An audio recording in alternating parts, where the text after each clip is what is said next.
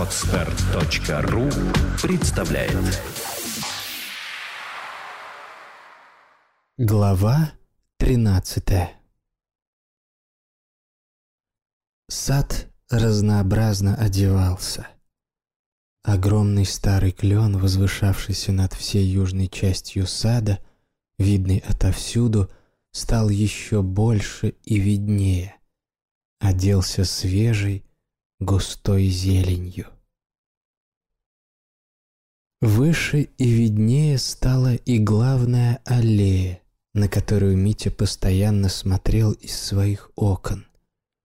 Вершины ее старых лип, тоже покрывшиеся, хотя еще прозрачно, узором юной листвы, поднялись и протянулись над садом светло-зеленой грядою. А ниже клена, ниже аллеи, лежало нечто сплошное кудрявого, благоуханного сливочного цвета. И все это, огромная и пышная вершина клена, светло-зеленая гряда аллеи, подвенечная белизна яблонь, груш, черемух, солнце, синева неба и все то, что разрасталось в низах сада, в лощине, вдоль боковых аллей и дорожек, и под фундаментом южной стены дома, кусты сирени, акации и смородины, лопухи, крапива, чернобыльник — все поражало своей густотой, свежестью и новизной.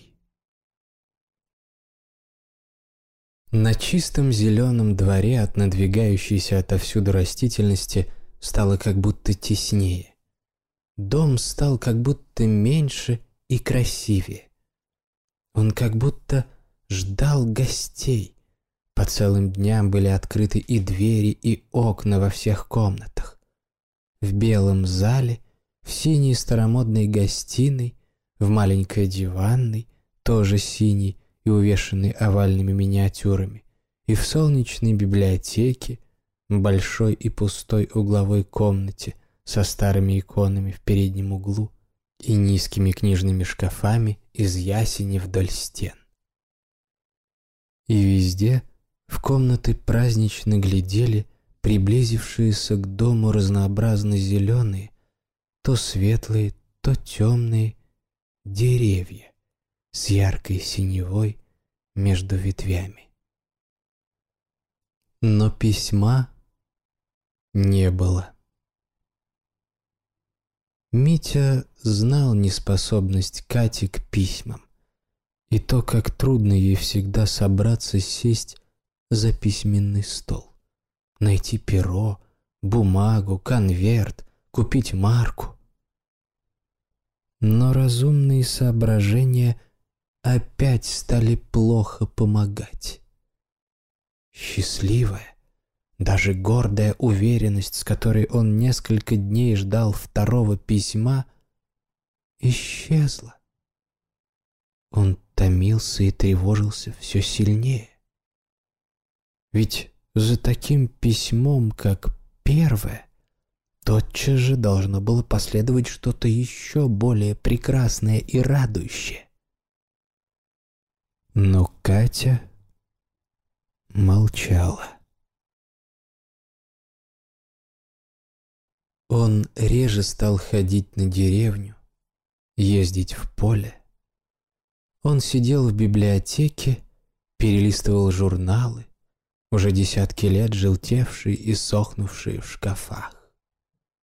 В журналах было много прекрасных стихов старых поэтов, чудесных строк, говоривших почти всегда об одном, о том, чем полны все стихи и песни с начала мира, чем жила теперь и его душа, и что неизменно мог он так или иначе отнести к самому себе, к своей любви, Кате. И он по целым часам сидел в кресле возле раскрытого шкафа и мучил себя, читая и перечитывая. «Люди спят, мой друг, пойдем в тенистый сад. Люди спят, одни лишь звезды к нам глядят». Все эти чарующие слова, все эти призывы были как бы его собственными. Обращены были теперь как будто только к одной, к той, кого неотступно видел во всем и всюду он, Митя, и звучали порою почти грозно. Над зеркальными водами машут лебеди крылами, и колышется река, о, приди же! Звезды блещут, листья медленно трепещут и находят облака. Он, закрывая глаза, холодея, по несколько раз кряду повторял этот призыв. Зов сердца, переполненного любовной силой, жаждущей своего торжества, блаженного разрешения. Потом долго смотрел перед собою, слушал глубокое деревенское молчание, окружавшее дом, и горько качал головой. Нет, она не отзывалась. Она безмолвно сияла где-то там, в чужом и далеком московском мире. И опять отливала от сердца нежность. Опять росло, ширилось это грозное, зловещее, заклинающее. О, приди же! Звезды блещут, листья медленно трепещут и находят облака.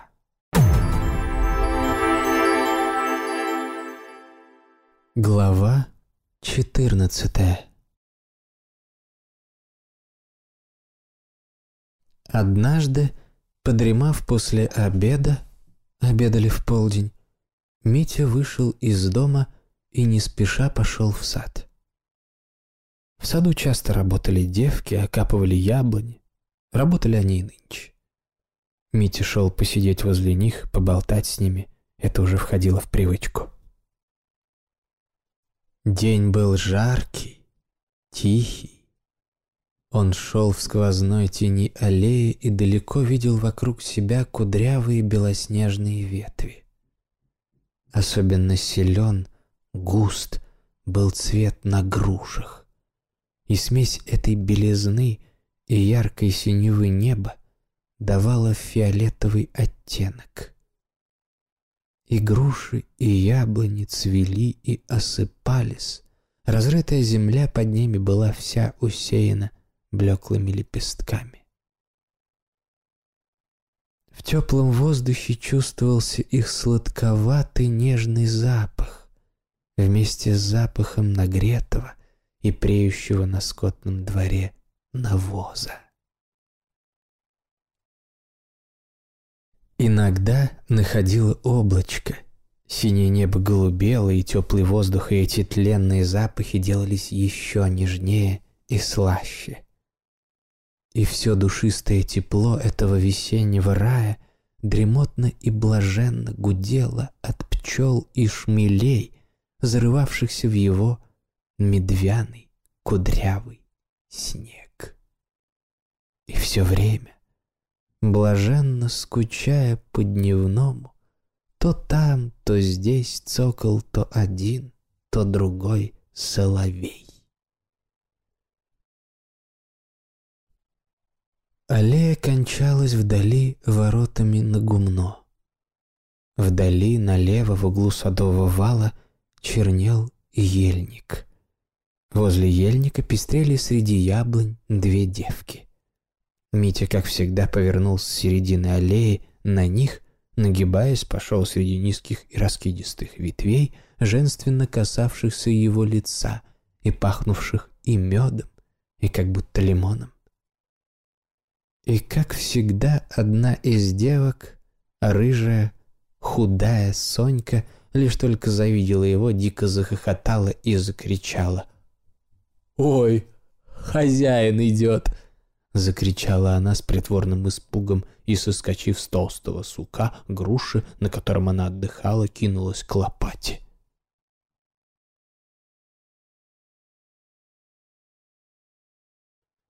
Другая девка, Глашка, сделала напротив вид, что совсем не замечает Митю, и не спеша, крепко ставя на железную лопату ногу в мягкой чуне из черного войлока, за которую набились белые лепестки, энергично врезая лопату в землю и, переворачивая отрезанный ломоть, громко запела сильным и приятным голосом. «Уж ты сад, ты мой сад, для кого ж ты цветешь?» Это была девка рослая, мужественная и всегда серьезная. Митя подошел и сел на место Соньки на старый грушевый сук, лежавший на рассохе. Сонька ярко глянула на него и громко, сделанной развязностью и веселостью, спросила. «Ай, только встали! Смотрите, дела не проспите!» Митя нравился ей, и она всячески старалась скрыть это, но не умела. Держала себя при нем неловко, говорила, что попала, всегда, однако, намекая на что-то, смутно угадывая, что рассеянность, с которой Митя постоянно и приходил, и уходил, непростая. Она подозревала, что Митя живет с Парашей, или, по крайней мере, домогается этого. Она ревновала и говорила с ним то нежно, то резко, глядела то томно, давая понять свои чувства, то холодно и враждебно. И все это доставляло Мите странное удовольствие.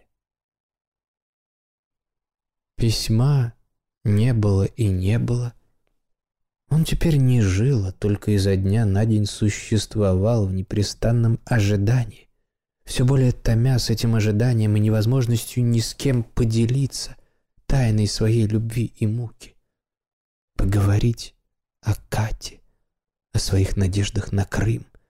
И потому намеки Соньки на какую-то его любовь были ему приятны. Ведь все-таки эти разговоры как бы касались того сокровенного, чем томилась его душа.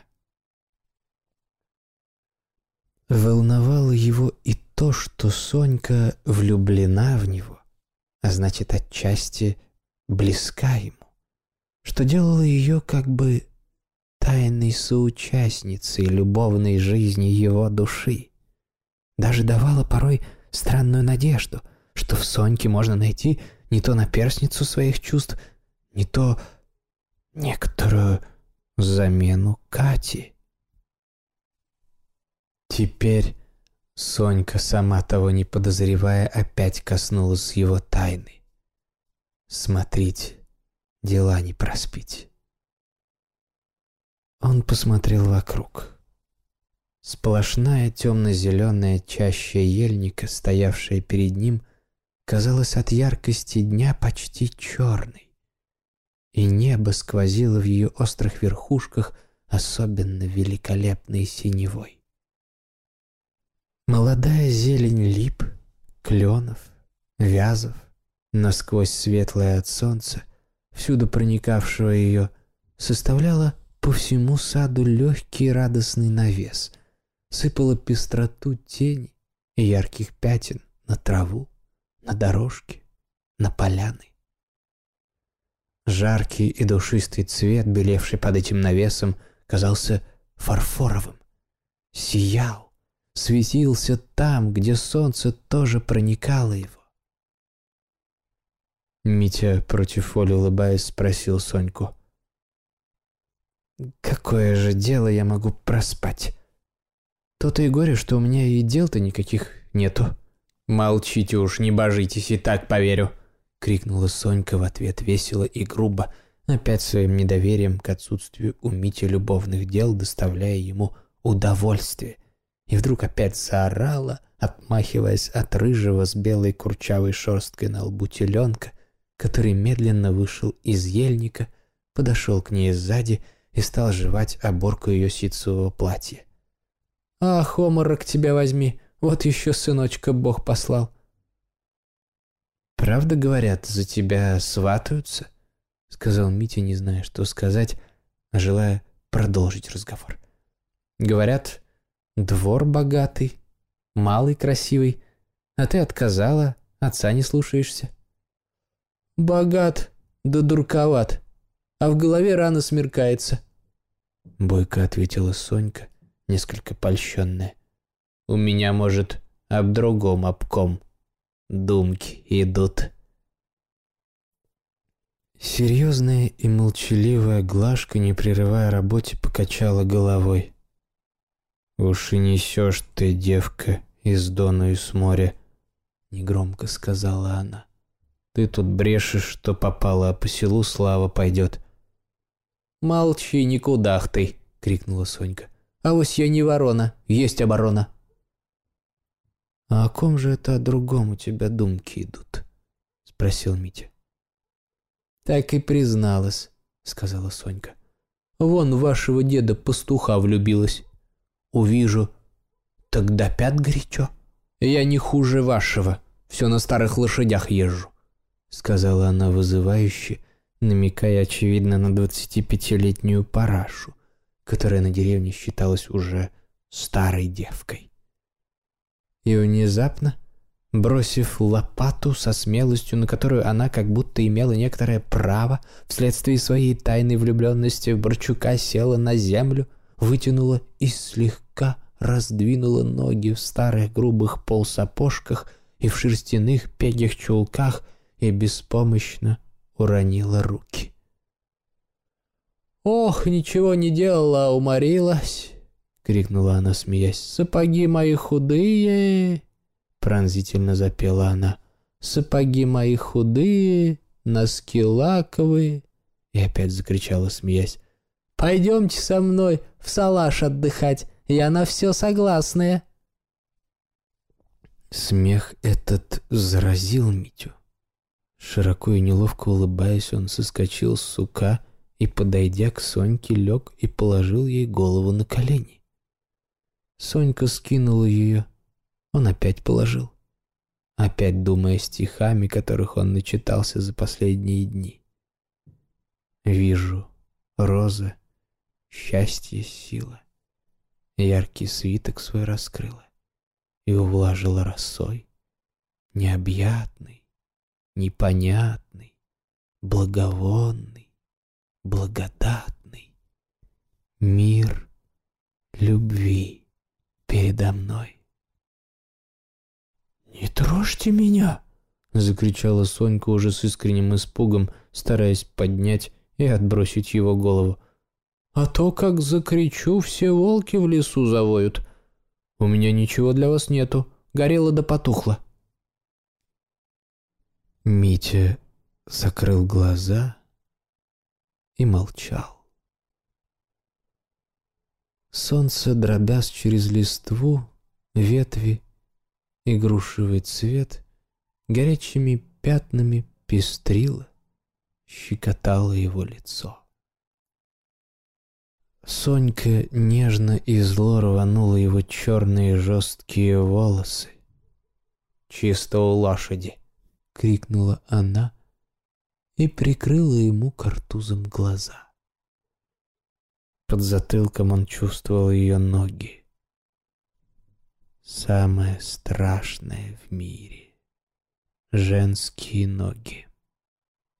Касался им ее живота, слышал запах ситцевой юбки и кофточки, и все это мешалось с цветущим садом и с Катей.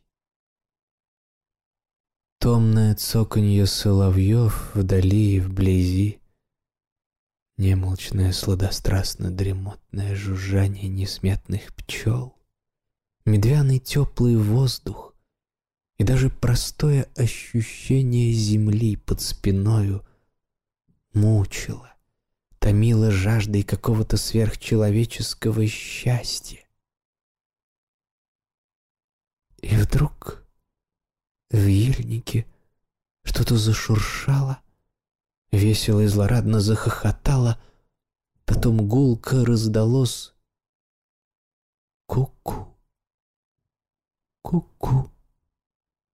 И так жутко, так выпукло, так близко и так явственно, что слышен был и хрип, и дрожание острого язычка, а желание Кати и желание, требование, чтобы она во что бы то ни стало немедленно дала именно это сверхчеловеческое счастье, охватило так неистово, что Митя, к крайнему удивлению Соньки, порывисто вскочил и большими шагами зашагал прочь.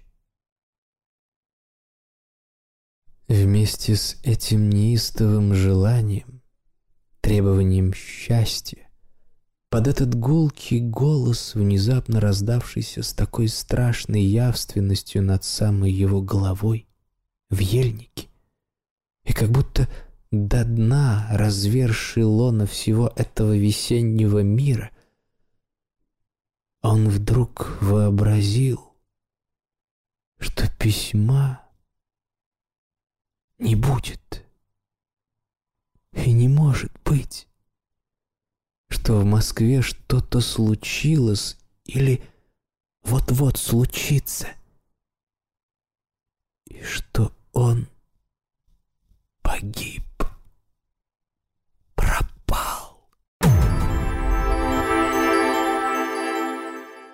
Глава пятнадцатая. В доме он на минуту остановился перед зеркалом в зале.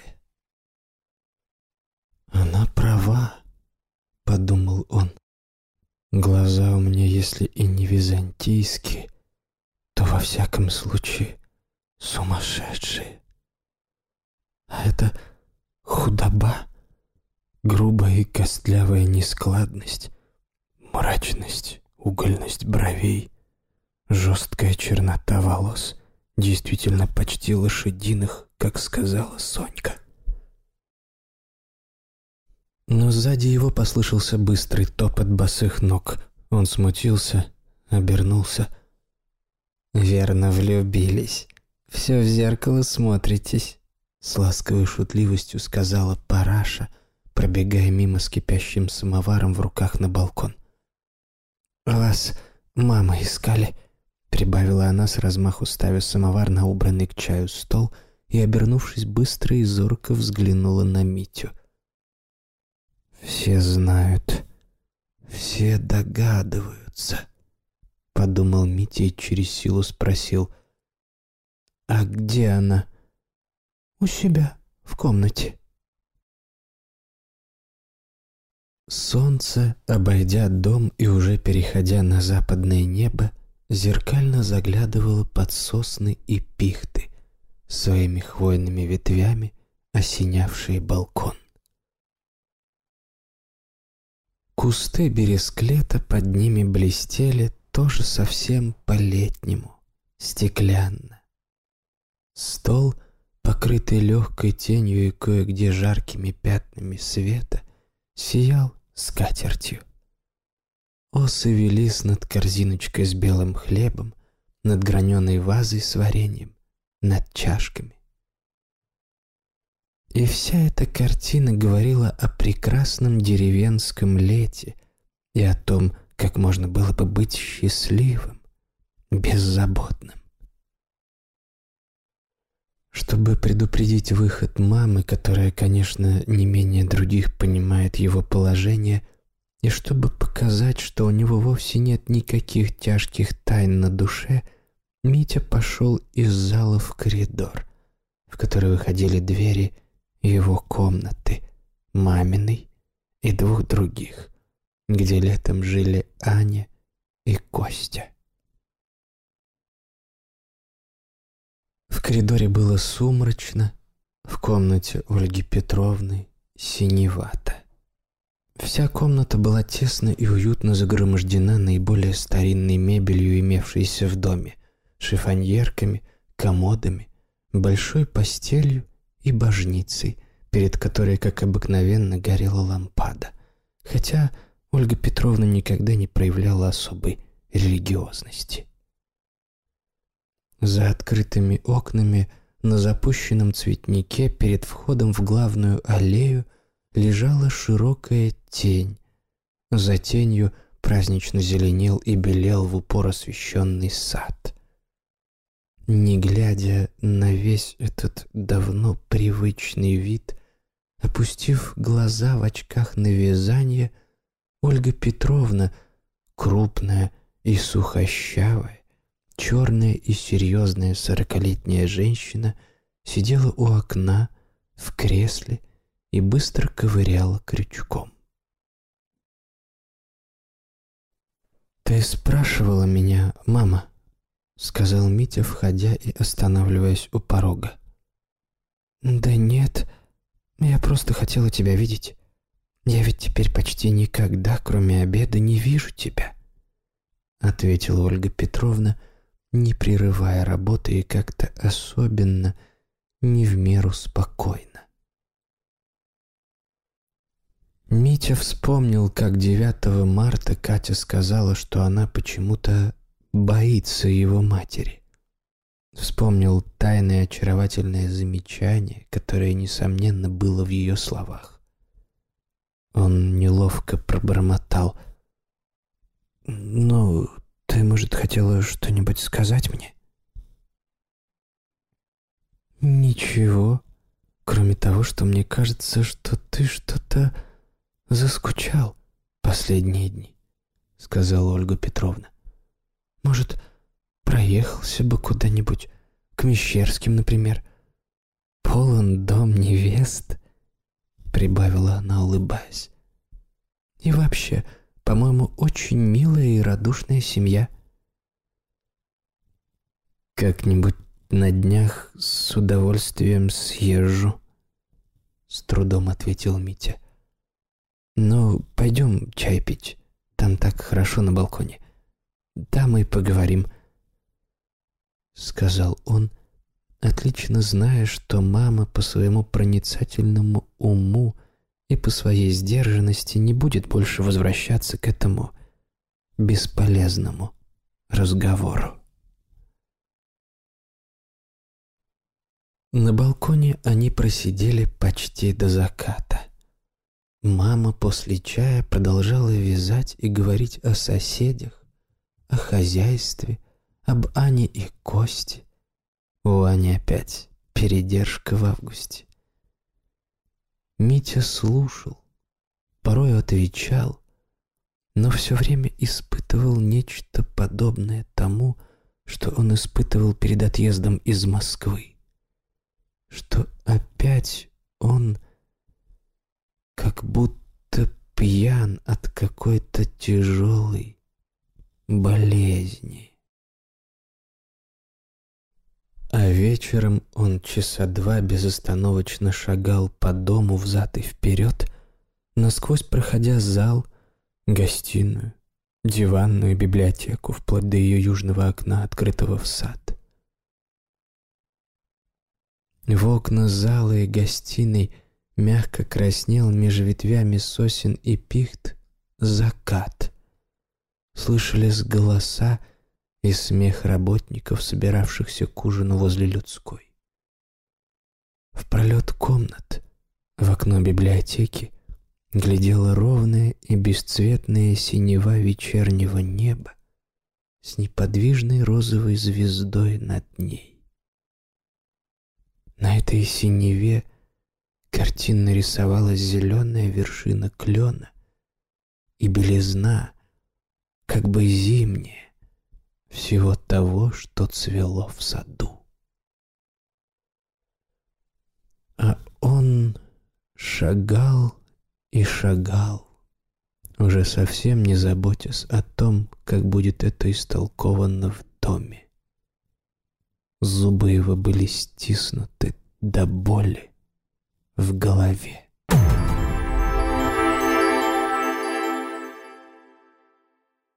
Глава шестнадцатая.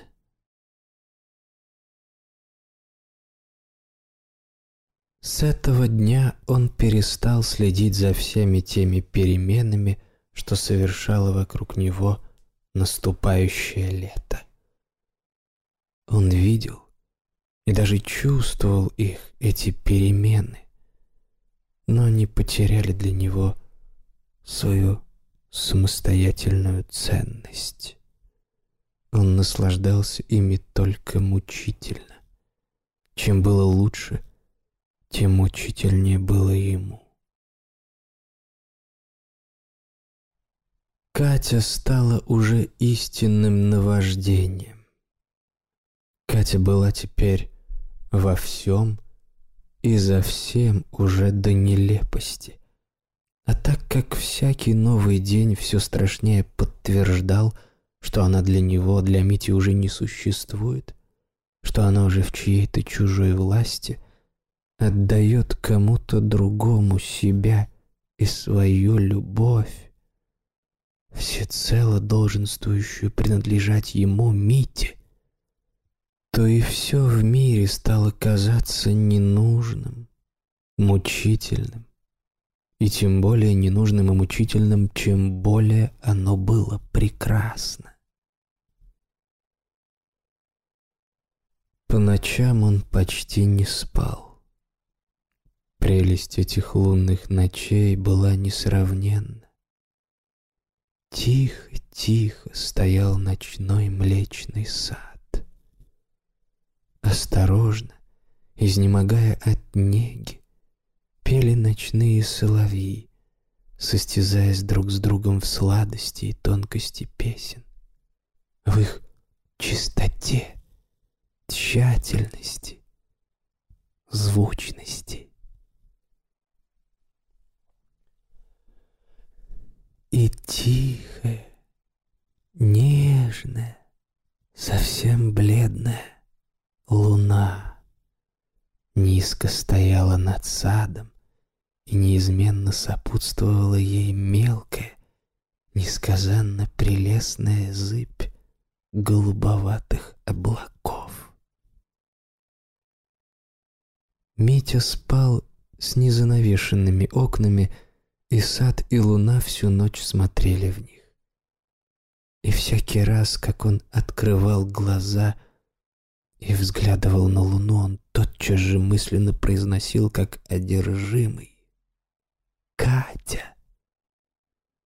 И с таким восторгом, с такой болью, что ему самому становилось дико. Чем в самом деле могла напомнить ему Катю луна? А ведь напомнила же, напомнила чем-то, и что всего удивительнее, даже чем-то зрительным. А порой он просто ничего не видел. Желание Кати, воспоминания о том, что было между ними в Москве, охватывали его с такой силой, что он весь дрожал лихорадочной дрожью и молил Бога. И, увы, всегда напрасно. Увидеть ее вместе с собой вот на этой постели. Хоть во сне. Однажды зимой он был с ней в Большом театре на «Фаусте» с Сабиновым и Шаляпиным. Почему-то в этот вечер все казалось ему особенно восхитительным. И светлая, уже знойная и душистая от многолюдства бездна, зиявшая под ними, и красно-бархатные золотом этажи лож, переполненные блестящими нарядами, и жемчужное сияние над этой бездной гигантской люстры, и льющиеся далеко внизу под махание капельмейстера звуки увертюры, то гремящие, дьявольские, то бесконечно нежные и грустные. Жил-был в Фуле добрый король. Проводив после этого спектакля по крепкому морозу лунной ночи Катю на Кисловку, Митя особенно поздно засиделся у нее, особенно изнемог от поцелуев и унес с собой шелковую ленту, которой Катя завязывала себе на ночь косу. Теперь, в эти мучительные майские ночи, он дошел до того, что не мог думать без содрогания даже об этой ленте, лежавшей в его письменном столе. А днем он спал, потом уезжал верхом в то село, где была железнодорожная станция и почта. Дни продолжали стоять погожие, перепадали дожди, пробегали грозы и ливни, и опять сияло жаркое солнце, непрестанно творившее свою спешную работу в садах, полях и лесах. Сад отцветал, осыпался, но зато продолжал буйно густеть и темнеть. Леса тонули уже в несметных цветах, в высоких травах, и звучная глубина их немолчно звала в свои зеленые недра соловьями и кукушками. Уже исчезла нагота полей, их сплошь покрыли разнообразно богатые всходы хлебов. И Митя по целым дням пропадал в этих лесах и полях. Слишком стыдно стало ему торчать каждое утро на балконе или среди двора в бесплодном ожидании приезда с почты старосты или работника.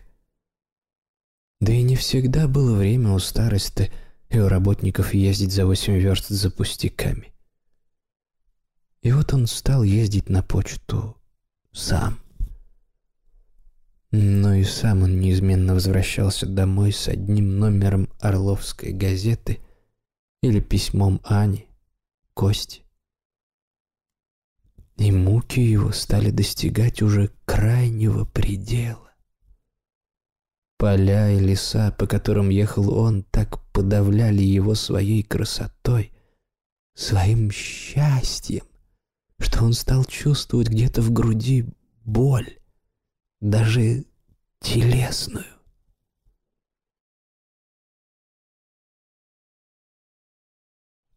Раз перед вечером он ехал с почты через пустую соседскую усадьбу, стоявшую в старом парке, который сливался с окружавшим его березовым лесом. Он ехал по Табельному проспекту, как называли мужики главную аллею этой усадьбы. Ее составляли два ряда огромных черных елей. Великолепно мрачная, широкая, вся покрытая толстым слоем рыжей скользкой хвои, она вела к старинному дому, стоявшему в самом конце ее коридора. Красный, сухой и спокойный свет солнца, опускавшегося слева за парком и лесом, наискось озарял между стволами низ этого коридора, блестел по его хвойной золотистой настилке. И такая зачарованная тишина царила кругом. Только одни соловьи гремели из конца в конец парка. Так сладко пахло и елями, и жасмином, кусты которого отовсюду обступали дом. И такое великое, чье-то чужое давнее счастье почувствовалось Мите во всем этом. И так страшно явственно вдруг представилось ему на огромном ветхом балконе среди кустов жасмина Катя в образе его молодой жены, что он сам ощутил, как смертельная бледность стягивает его лицо, и твердо сказал вслух на всю аллею: «Если через неделю письма не будет, застрелюсь». Скачать другие выпуски подкаста вы можете на подстер точка ру.